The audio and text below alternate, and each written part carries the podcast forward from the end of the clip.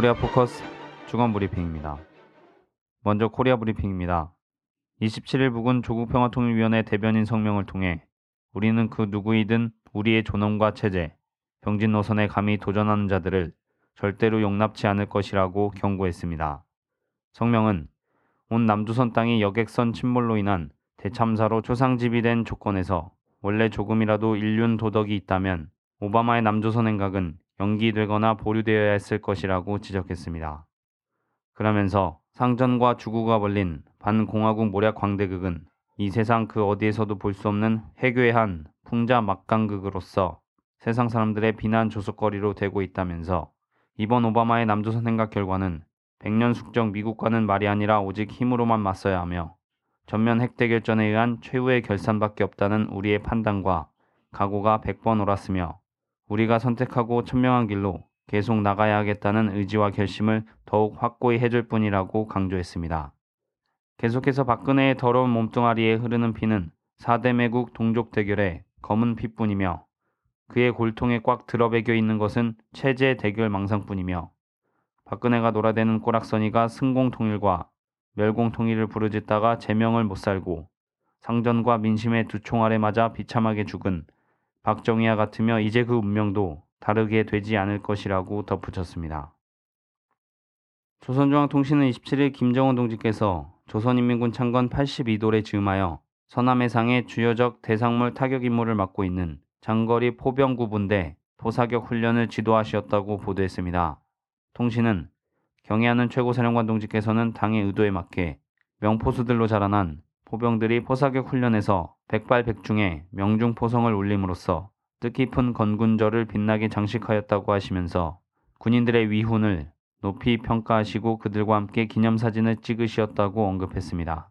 그러면서 서남해상의 주요적 대상물 타격 임무를 맡고 있는 장거리 포병 구분대 포사격 훈련은 경애하는 최고사령관 김정은 동지의 선군혁명 용도를 무적의 총대로 받들어 나가는 백두산 혁명강군이 있는 한 위대한 대원수님들께서 태양으로 영생하시는 백두의 나라, 성군조선은 천만년 길이길이 강성부흥할 것이라는 것을 온 세상에 다시금 힘있게 과시하였다고 강조했습니다. 이십육일 조선중앙통신은 김정은 제일비서가 조선인민군 제육십팔 일군 부대 관하 포병구분대 포사격 훈련을 지도했다고 보도했습니다. 통신은 최고사령관 동지께서는 포사격 훈련을 주의 깊게 보시고 구분대가 맡겨진 전투 임무를 원만히 수행할 수 있게 산악 극복 능력을 강화하고 기동 전개 시간을 단축하며 전투 사격 속도를 높이기 위한 훈련을 잘하지 못하였다고 하시면서 구분대의 싸움 준비가 잘 되지 않았다고 엄하게 지적하셨다고 밝혔습니다. 또 현대전은 포병전이며 주체적인 포병 무력은 우리 인민군대의 화력 타격의 기본 역량이고 최고사령부의 작전 전술적 기도도 결국에 가서는 명포수들로 자라난 포병들에 의하여 담보된다고 하시면서 오늘 진행한 포사격 훈련이 잘 되지 않은 것은 훈련에서의 형식주의가 낳은 결과라고 말씀하셨다고 전했습니다. 이어 전쟁은 예고 없이 일어나며 그에 대처하여 경상적인 전투동원 준비를 철저히 갖추고 있어야 적들의 불의적인 침공을 즉시에 제압하고 작전과 전투에서 주도권을 쥘 수 있다고 말씀하셨다고 언급했습니다. 이십사일 조선중앙통신은 김정은 제일비서가 조선인민군 제팔십오일 군부대 관하 여성방사 포병구분대 포사격 훈련을 지도했다고 전했습니다. 통신은 여성방사 포병들은 평시훈련에서 다져온 전투력을 높이 발휘하여 육중한 포를 끌고 경애하는 최고사령관 동지께서 정해주신 화력 진지에 신속히 기동 전개하고 사격 준비를 끝냈다고 밝혔습니다. 이어 실전의 분위기 속에서 진행된 훈련은 반미 대결전을 총대로 결산하고 최후의 승리를 기어이 안아오고야 말 영웅적 조선인민군의 결사의 의지를 힘있게 과시하였다고 보도했습니다. 조선중앙통신은 이십삼일 조국평화통일위원회가 박근혜에게 보내는 공개질문장 북남관계의 전도는 전적으로 박근혜의 태도여하에 달려있다를 보도했습니다. 통신은 키리졸브 독수리 합동군사연습이 마침내 막을 내렸지만 실전을 방불케 하는 이 전쟁연습 광란으로 북남관계는 또다시 헤아릴 수 없는 큰 상처를 입었다고 밝혔습니다. 이어 새해에 들어와 내외 관심 속에 첫 출발을 좋게 뗀 그 모든 시도들이 전쟁 연습의 소용돌이에 휘말려 여지없이 좌절되고 북남관계는 파국의 나락에 굴러떨어졌다고 전했습니다. 끝으로 북남관계를 진실로 개선해 나가자는 것인가 아니면 계속 대결하자는 것인가? 통일이냐 반통일이냐? 평화냐 전쟁이냐? 이제 그에 대한 입장을 명백히 할 때가 되었다며 조국평화통일위원회는 북남관계 전도와 관련되는 이 엄숙한 물음에 박근혜가 책임적으로 대답할 것을 요구하여 다음에 공개 질문장을 보낸다고 밝혔습니다. 통일부는 이번 북의 공개 질문장에 대해 기존 북한 입장을 반복한 내용이기 때문에 일일이 대응하거나 답변할 필요를 느끼지 않는다고 밝히며 개의치 않고 내부적으로 할 수 있는 준비는 계속해 나가겠다며 십사 선언에 대해선 기본적으로 존중하지만 이행을 위한 남북 간 구체적 협의가 필요하다는 입장이고 협의가 안 되기 때문에 이행할 수 없는 것이라고 말했습니다. 통일부 당국자는 북이 박 대통령의 드레스된 제안을 흡수 통일 논리라며 비난하는 상황에서 정부가 흡수 통일 계획이 없다고 공개적으로 밝힐 의향이 있느냐는 질문에 정부는 모든 상황에 대해 준비하고 있다고 답변했습니다. 함경북도 길주군 풍계리 핵시험장 주변에서 차량 증가 움직임 등이 포착됐다고 국방부가 발표했습니다. 김민석 국방부 대변인은 이십일 북한 풍계리 핵실험장 주변에서 다수의 활동이 포착되고 있어 한미 정보당국이 예의주시하고 있다며 국방부와 합참은 북한 핵실험에 대비하는 차원에서 군사대비 태세를 강화하기 위해 이십일일 밤 아홉 시부터 통합위기관리 티에프를 가동시켰다고 밝혔습니다. 이와 관련해 정부 소식통은 북한 풍계리 핵실험장에는 트럭들이 움직이는 모습이 포착되고 특히 인근 건물에는 고급 승용차의 왕래도 있는 것으로 파악된다며 북한 외무성이 핵실험을 예고한 뒤 북한은 한 달을 전후에 실제 핵실험을 감행했던 과거 전례를 비춰볼 때 이번에도 핵실험을 할 가능성이 높다고 전망했습니다. 한편 북 외무성은 지난달 삼월 삼십일 성명을 통해 미국이 평양 점령 등을 노리고 각종 핵타격 수단들을 총동원해 핵전쟁 연습을 끊임없이 벌려놓고 있다며 그에 대처하기 위해 우리는 여러 형태의 훈련을 할 것이고 핵 억제력을 강화하기 위한 새로운 형태의 핵실험도 배제되지 않을 것이다 라고 경고한 바 있습니다. 조선중앙통신은 이십사일 반공화국 인권 공조를 위한 분별 없는 망동이라는 논평을 게재했습니다. 논평은 남조선 괴뢰들이 반공화국 모략기구인 유엔 북인권사무소 설치를 획책하고 있다고 밝히고 유엔 북인권사무소 설치는 외세와 작당하여 반공화국 고립압살 야망을 기어이 실현하려는 괴뢰들의 책동이 그야말로 발악적인 지경에 이르렀다는 것을 여실히 보여주고 있다고 지적했습니다. 그러면서 남조선 당국은 우리의 신성한 자주권과 체제를 어째보려는 분수 없는 인권 노름에서 즉시 손을 떼야 한다고 강조했습니다. 이십오일 조선중앙통신은 내외의 조소를 자아낸 유치한 모략극이라는 노동신문 논설을 보도했습니다. 논설은 이번에 무인기 사건이라는 것은 악명 높은 동족 대결 모략극인 천안호 사건의 복사판이라고 지적했습니다. 이어 괴뢰 당국이 무인기 사건을 구실로 안보 태세 강화를 떠벌리며 북침 전쟁 도발 책동에 더욱 기승을 부리고 있다고 밝혔습니다. 계속해서 괴뢰들은 반공화국 모략은 그 누구에게도 통할 수 없으며 그것은 오히려 북남관계와 조선반도의 평화를 해치며 핵전쟁 도발 책동에 광분하는 저들의 추악한 정체만을 더욱 드러내게 될 것이라는 것을 명심해야 한다고 강조했습니다. 이십사일 조선중앙통신은 조선인민군 창건 팔십오돌 경축 중앙보고대회가 이십사일 인민문화공전에서 진행되었다고 보도했습니다. 통신은 조선노동당 중앙위원회 정치국 후보위원이며 조선인민군 총참모장인 조선인민군 육군대장 이영길 동지가 보고를 하였다고 전했습니다. 이어 보고자는 김일성 동지께서는 주체 이십일년 사월 이십오일 주체형의 첫 혁명적 무장력인 조선인민혁명군을 창건하시었다고 전했습니다. 그러면서 조선인민혁명군이 창건됨으로써 조선인민은 역사상 처음으로 주체 사상에 의하여 지도되고 절세의 선군 영장이 이끄는 참다운 혁명군대를 가지게 되었으며 이때부터 총대 위력으로 전진하며 승리하는 조선혁명의 영광스러운 역사가 시작되었다고 밝혔습니다. 이어서 남코리아 브리핑입니다. 민주노총이 자주통일과 민주주의를 위한 코리아연대와의 간담회 합의를 깨고 산하지역본부와 민중의힘에 연대 파기를 지시 제의하는 공문을 발송해 충격을 주고 있습니다. 민주노총은 지난 이월 이십일 십팔차 중앙집행위 결정사항이라며 충남 사건과 관련해 코리아연대 중앙이 사과를 하지 않을 경우 연대 파기 및 민중의힘에 제재 요구할 것을 중집이 결정하고 그 시기는 상집에 위임하기로 한다고 통보했습니다.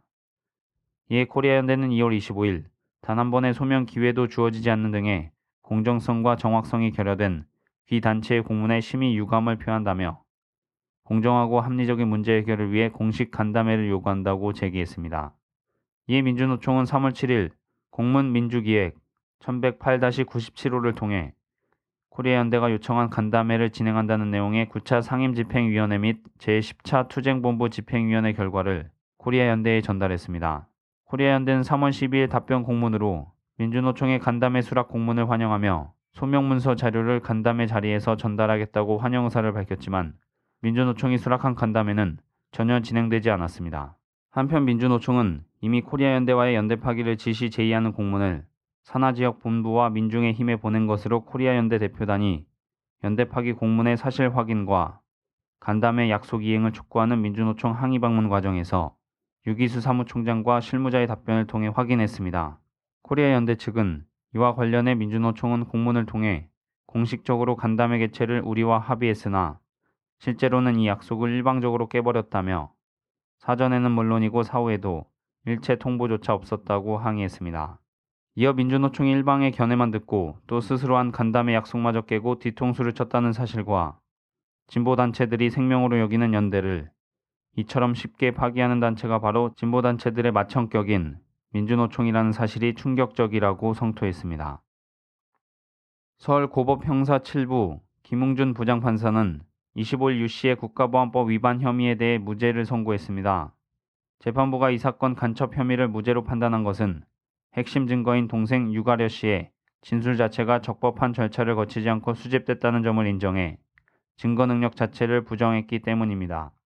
이와 관련해 재판부는 판결에서 여동생이 국정원 중앙합동신문센터에 사실상 구금된 상태에서 변호사 조력을 받을 권리를 보장받지 못했다며 심리적으로 위축된 상태에서 국정원 측에 회의에 넘어가 허위 진술했다고 지적했습니다. 이어 여동생에 대한 임시보호 조치는 그가 스스로 화교라고 자백한 때부터 상당 기간 내에 해제됐어야 한다며 국정원장이 여동생의 신체의 자유와 거주 이전의 자유를 부당하게 제한했다고 강조했습니다. 유성 씨는 이날 판결 선고 직후 취재진과 만나 그동안 너무나 힘든 시간을 보냈다. 이번 사건을 계기로 대한민국에서 다시는 간첩 조작 사건이 반복되지 않기를 바란다고 강조했습니다. 보수논객 지만호는 이십이일 박근혜 정신 바짝 차려야 라는 제목의 글을 통해 이번 세월호 사건을 맞이한 박근혜는 무엇을 해야 하는가? 크게 두 가지다. 하나는 국민 에너지를 총동원하여 사회 곳곳에 시스템 심기 운동을 옛날 새마을 운동하듯이 전개해야 하는 것이고 다른 하나는 안산과 서울을 연결하는 수도권 밴드에서 국가를 전복할 목적으로 획책할 제이의 오일팔 반란에 지금부터 빨리 손을 써야 하는 것이라고 주장했습니다. 이어 제이의 오일팔 폭동이 반드시 일어날 것이라는 확신하에 대통령은 단단히 대비해야 할 것이라며 시체 장사에 한두 번 당해봤는가. 세월호 참사는 이를 위한 거대한 불쏘시개다라고 말했습니다.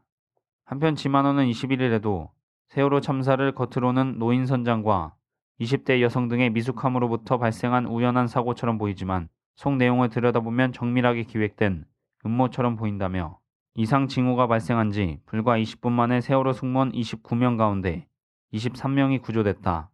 어찌 그 많은 승무원들이 일사불란하게 유니폼을 벗어던지고 브릿지로 나왔을까? 사고를 미리 예측한 듯한 태도로 해석된다며 기획된 음모라고 주장하기도 했습니다. 이어 이 참사는 선거철을 맞은 집권당에 치명적인 타격을 이미 주었고 지지도가 급상승하는 박근혜에 상당한 타격을 입혔다고 평했습니다. 정부가 세월호 참사 수습 과정에서 무능과 불신을 드러내면서 박근혜 대통령의 지지율이 불과 닷새 만에 큰 폭으로 하락했습니다. 여론조사 전문기관인 리얼미터 이택수 대표는 이십삼일 밤 자신의 트위터에 올린 글에서 박 대통령의 지지율이 진도 방문 직후인 십팔일 금요일 칠십일 퍼센트까지 상승했으나 이번 주 들어 육십칠 퍼센트, 육십일 점 일 퍼센트, 오십육 점 오 퍼센트로 하락세를 보이고 있다고 밝혔습니다. 이 대표는 이어 정부의 위기관리 능력에 대한 국민들의 불만이 커지면서 하락한 듯 싶다고 분석했습니다. 이십오일 오전 열한시 전쟁반대 평화실현 국민행동은 서울 광화문 미 대사관 앞에서 미국 정부에 대해 한반도 평화협상을 촉구하는 기자회견을 열었습니다. 양심수 후원의 권오원 명예대표는 휴전이 육십년 이상인데 정전협정을 계속 유지시키고 있다. 동족 괴멸 전략의 실제다라며 위안부 문제 해결부터 역사 문제 해결을 하지 않고 있는 일본과 친선을 맺게 하는 것은 말이 되지 않는다며 이번 오바마 미 대통령의 방남을 강하게 비판했습니다. 통합진보당 민병렬 최고위원은 한미일 군사동맹을 강요하는 미국이 들고 오는 보따리는 재앙 보따리다라며 최근 아베 총리의 독도 망언, 신사 참배, 역사 왜곡을 미국은 찬사했다. 이것은 더욱 상황을 악화시키는 데 동조하는 것이며 부추기는 것이다라고 지적했습니다. 참가자들은 발언 이후 기자회견문 낭독에서 미국은 일본의 재무장에 대한 지지 입장을 철회하고 한일 군사협정과 미사일 방어망 구축에 대한 강요를 중단하라. 일방적인 대북 적대 정책을 중단하고 육자회담을 비롯한 한반도 평화협상에 즉각 나서라고 촉구했습니다. 코리아연대의 초청으로 남코리아를 방문한 이브에미 시대프 운영대표와 철도노조와의 간담회가 이십오일 오전 열 시 삼십 분 철도노조 사무실에서 열렸습니다. 간담회에는 철도노조 김명환 위원장, 최은철 사무처장, 서화조 조합원, 코리아연대 이상준 공동대표, 김경구 사무국장 등이 참석했습니다. 간담회에서 김명환 위원장은 신자유주의 민영화 공세가 십이 년에서 십삼 년 동안 있어 왔고 이를 저지하는 투쟁과 파업에서 해고 천여 명, 징계 만여 명, 체포 오십에서 육십여 명이 되었고 현재까지 해고자는 이백이십여 명에 달한다고 전했습니다. 이어 정부의 민영화 정책 흐름을 보면 처음에는 철도를 통째로 민영화를 시도, 상하 분리 시도 후 공기업 유지, 케이티엑스 분할 및 민간 운영을 통한 민영화를 시도하고 최근에는 새로 건설되는 케이티엑스 노선을 민간에게 넘기는 형태로 진행되고 있다고 설명했습니다. 파업에 따른 노조 탄압에 대해서는 백삼십여 명 노조 간부 해고, 팔천여 명 징계, 조합비 백십육억 원 가압류가 된 상황이며 철도노조 운영비를 조합비로 걷는데 이 조합비를 공사가 가져가는 상황이라고 밝히고 현재는 사측이 현장 조합원에 대해 강제 전출을 시도 중이며 투쟁을 통해 삼천여 명에서 칠백여 명으로 줄이기는 했지만 강제 전출을 막지는 못했다. 결국 지난 사월 삼일 조합원이 자살까지 하게 되는 안타까운 상황이 발생했다고 전했습니다. 이에 대해 이브에미 운영대표는 영웅적인 투쟁을 듣는 것만으로도 힘을 받는다며 신자유주의 정책에 맞선 투쟁은 국제적이며 정당한 투쟁이다라고 말하고 철도민영화가 유럽과 비슷하다고 전했습니다. 이어 정부와 사측은 두 가지 논리를 주장하는데 하나는 철도 노동자가 기종 노동자라는 것과 다른 하나는 철도 파업이 시민들을 힘들게 한다는 것이다. 결국 그래서 사형화가 좋고 가격이 비싸지지 않는다라는 논리를 펴고 있다고 말했습니다. 그는 프랑스의 경우에도 노조 지도부의 탄압이 심하지만 파업권을 건드지는 않는다. 파업권을 존중은 하지만 시민을 위해서 서비스를 해야 한다고 정부는 주장하고 최소한의 서비스가 무시될 경우 노동자들을 처벌한 사례가 있다고 설명했습니다. 그러면서 프랑스에서는 구십오 년 철도 파업이 철도 노동자들에게 교훈을 주고 있다면서 이십여 년 전 철도 파업의 승리의 원인은 시민의 지지였다. 시민들이 철도를 이용하지 않았다. 시민들은 최소한의 서비스도 없어야 한다면서 회사에서 잠을 자기도 했다고 당시의 철도 파업 승리의 원인을 분석했습니다. 또 그는 프랑스 노동총 연맹에서 지지를 했다는 얘기를 들었는데 국제연대를 요청하면 좋겠다면서 이번 프랑스 선거에서 디디에 헬르위스프 전 철도 노조 위원장이 이번에 파리시 의원에 당선되었는데 이 사람을 통해 파리시가 철도 노조를 지지하도록 제안해보겠다고 말했습니다. 이에 철도 노조 지도부는 이번 파업에 한국에서도 시민들이 불편해도 괜찮다, 민영화를 반대한다고 지지와 성원을 보내주었다며 국제운수 노조에서 국제연대를 하며 이십오 개국이 한국 대사관 앞에서 시위를 진행했다고 말하고 시민들의 지지와 국제연대의 중요성을 강조했습니다. 그러면서 통합진보당 오병윤 의원의 제안으로 국토부 관료들이 유럽 육 개국을 방문해 철도사 측과 노조를 만나 유럽 철도를 조사했다면서 보고서를 보여주자 해미 대표는 이번에 남코리아의 관료들이 프랑스를 왔다 갔는데 남코리아에 관심이 많은 본인이 그 사실을 몰랐다면서 프랑스 노조는 사측이 누구를 만났는지 알 권리가 있다고 말했습니다. 해미 대표는 보고서에서 남코리아 국토부에서 만난 프랑스인의 이름을 보고 이 사람은 노조 쪽이 아니라 협회 쪽 사람이라면서 이 사람은 사측의 입장을 대변하는 사람이라고 지적하고 이 보고서에는 영국의 분할 모델이 잘 되었다고 프랑스어로 써있다. 돌아가서 이 사실을 프랑스 노조와 동지들에게 꼭 전하겠다고 말하며 강력한 국제연대의 뜻을 밝혔습니다. 쌍용자동차 사태의 이십오 번째 희생자가 발생했습니다. 금속노조 쌍용차지부 창원지회 해군 노동자 정모조합원은 이십삼일 오후 부산 자택에서 사망한 채로 발견됐습니다.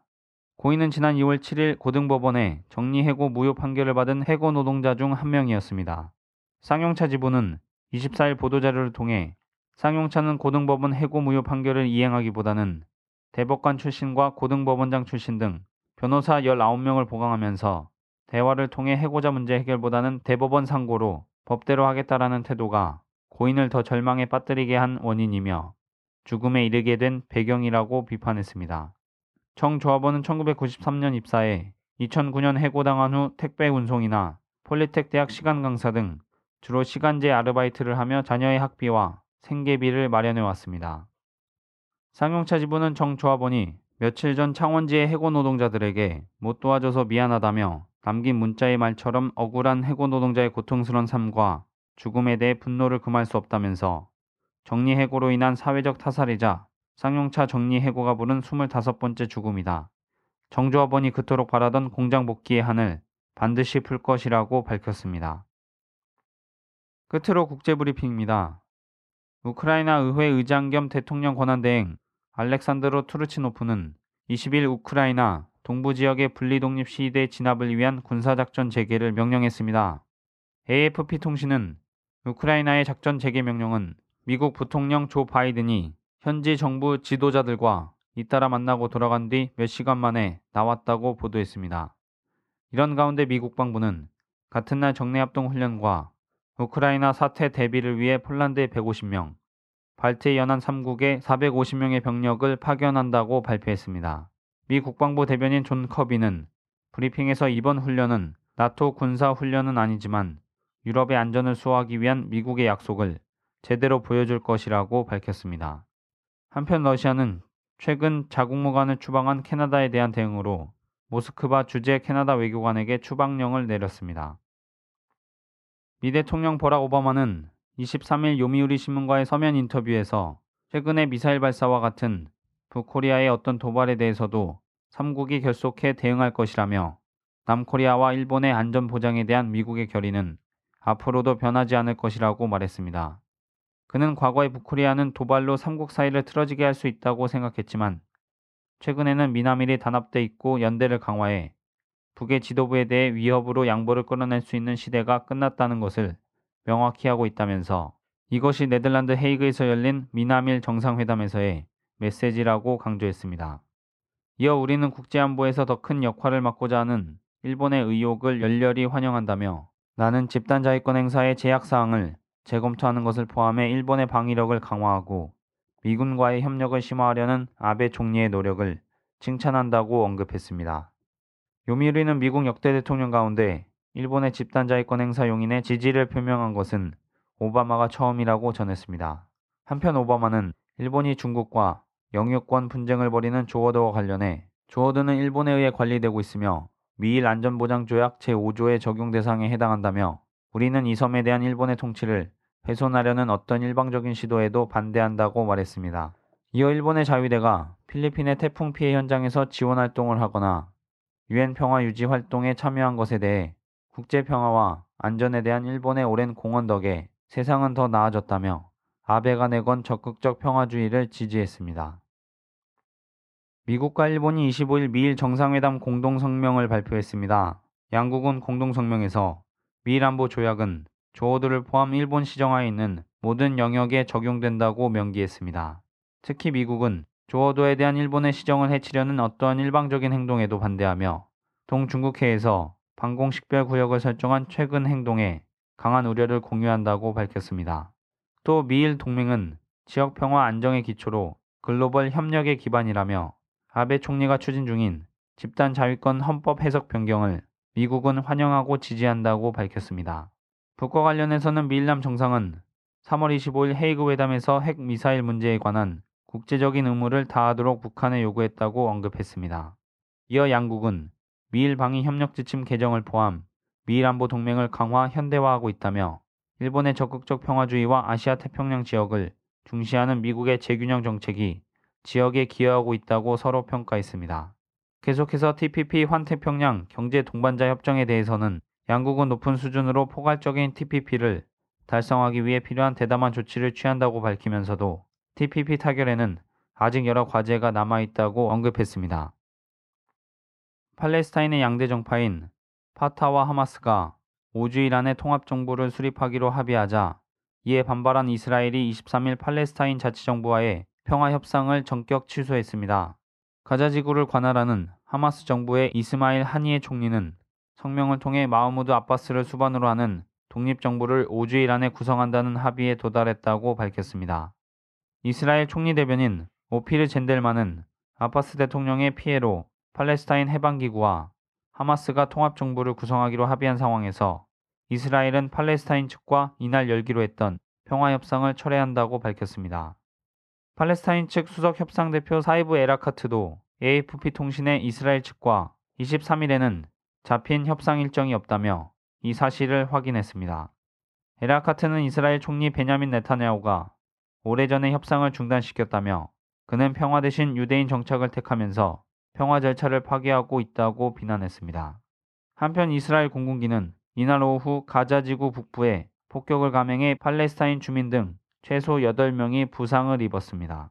코리아포커스 주간브리핑이었습니다.